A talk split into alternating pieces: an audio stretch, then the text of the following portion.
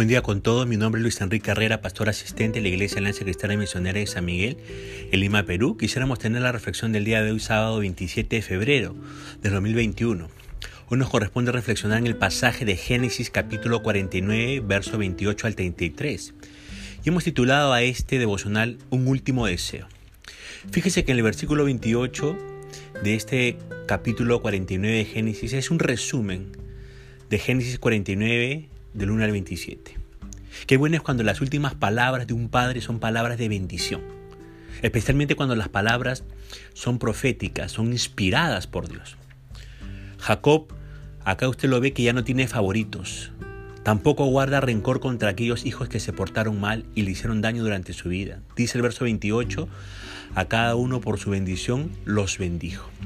Aunque habría que notar que las bendiciones no eran tanto personales, para cada hijo en sí, sino que eran colectivas para las tribus que cada hijo encabezaba. Habiendo Jacob bendecido a sus hijos, se prepara para morir. No tiene nada más que hacer en la vida. Dios prometió estar con él en Génesis 28:15 hasta que haya hecho lo que te he dicho. Y Dios fue fiel a su palabra. Consciente de la presencia de Dios en su vida, Jacob hace un último pedido.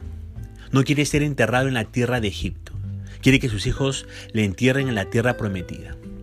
Ahora nos preguntamos, ¿qué podemos aprender en este último pedido de Jacob? En primer lugar, aprendemos la importancia de la fe. Abraham, usted recordará, expresó su fe en Dios viviendo en carpas, dice Hebreos 11, 9, 10, porque esperaba la ciudad que tiene fundamentos cuyo arquitecto y constructor es Dios.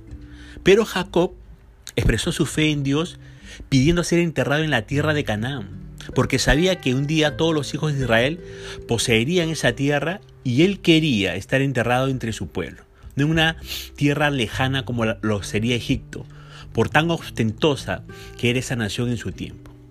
Ahora, la fe nos lleva a vivir, no por lo que vemos, sino por lo que esperamos. Ese es el espíritu que mueve a cada verdadero hijo de Dios.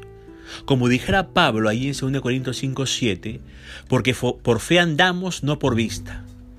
No mirando las cosas que se ven, sino las cosas que no se ven. Pues las cosas que se ven son temporales, pero las que no se ven son eternas, dice 2 Corintios 4, 18. En segundo lugar, aprendemos que aprendemos acerca del valor de lo espiritual.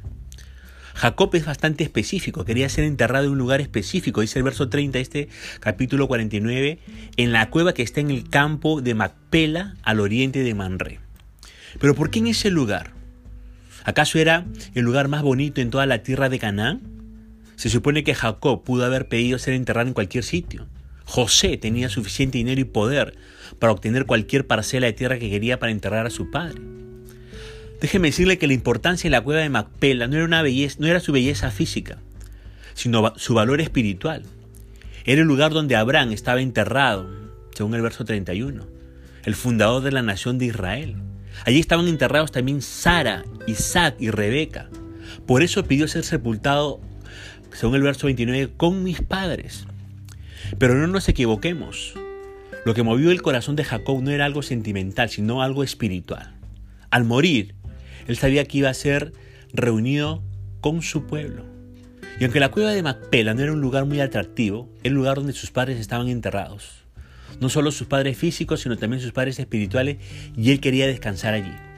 En su muerte, él quería estar identificado con sus padres, entre comillas, espirituales, más que con algo atractivo de este mundo. Jacob quería identificarse con aquellos, como dice Hebreos 11:13, que murieron sin haber recibido lo prometido, sino mirándolo de lejos y creyéndolo y saludándolo y confesando que eran peregrinos sobre la tierra. Ahora, ¿qué ejemplo es Jacob en este punto para nosotros? Aún en su muerte, su mente estaba pensando en lo espiritual y no en lo material. Para Jacob lo importante no era que estaba muriendo como el padre de José, el gobernador de Egipto, sino que estaba muriendo como un heredero de la fe de sus padres. Por eso preferiría, prefería ser enterrado en la cueva de Macpela que en una pirámide de Egipto. Pero en tercer lugar aprendemos que uno tiene que entender la soberanía de Dios. Hay una frase al final del versículo 31 que es interesante. Habiendo mencionado a sus padres que estaban enterrados en la cueva de Macpela, Jacob añade este detalle. Allí también sepulté yo a Lea, dice. Sabiendo que toda la escritura, usted y yo sabemos que toda la escritura está inspirada por Dios, nos preguntamos si habrá algún significado en ese detalle. Recordemos que la esposa favorita de Jacob fue Raquel, pero Raquel no fue enterrada en ese lugar. En la soberanía o en la soberana providencia de Dios, Raquel murió antes que Lea. Murió en el camino a Betel y fue enterrada en Belén. No fue enterrada con los padres de Jacob. Y yo pregunto, ¿será que eso indica simbólicamente hablando que ella no compartió la fe de Abraham y de Isaac? No es por nada que la Biblia enseña que fue Raquel quien hurtó los ídolos de la casa de su padre y se los llevó consigo cuando fueron a vivir en Canaán. No podemos ser dogmáticos en cuanto a su vida espiritual, pero es interesante considerar que cuando Jacob estaba pensando en dónde ser enterrado, no pidió ser enterrado al lado de su amada Raquel, sino al lado de la menospreciada Lea. Jacob nunca quiso casarse con Lea y por muchos años no la trató bien. Sin embargo, Dios la bendijo con muchos hijos, incluyendo Leví y Judá, los ancestros del sacerdocio en la monarquía en Israel. Al final, ella sobrevivió a Raquel y murió. Y Jacob la enterró en la cueva de Macpela, al lado de Abraham, Sara, Isaac y Rebeca. Qué privilegio para Lea, ¿verdad? Seguramente al final Jacob aprendió la lección de la soberanía de Dios. Jacob hizo lo que quiso, casándose con Raquel, la privilegiada por su, por su hermosura física, pero Dios hizo lo que él quiso, dándole a Lea como su primera esposa y por medio de ella aumentando las tribus de Israel. ¿Será por eso que al final cuando Jacob estaba muriendo se acordó de Lea? ¿Se acordó de donde ella estaba enterrada y quiso estar enterrada a su lado? Raquel, fíjese, ni es mencionada. La soberanía de Dios vence al final, nunca se olvide. Ahora, la muerte de Jacob tiene muchos detalles. Dice el verso 33 que encogió sus pies en la cama. En otras palabras, se alistó para morir, se puso cómodo en la cama. Acababa de dar las últimas instrucciones a sus hijos y estaba listo para morir. Dice el verso 33, expiró. Y la narración nos hace pensar en la muerte de Cristo. El primero dice que agachó la cabeza y luego entregó su espíritu.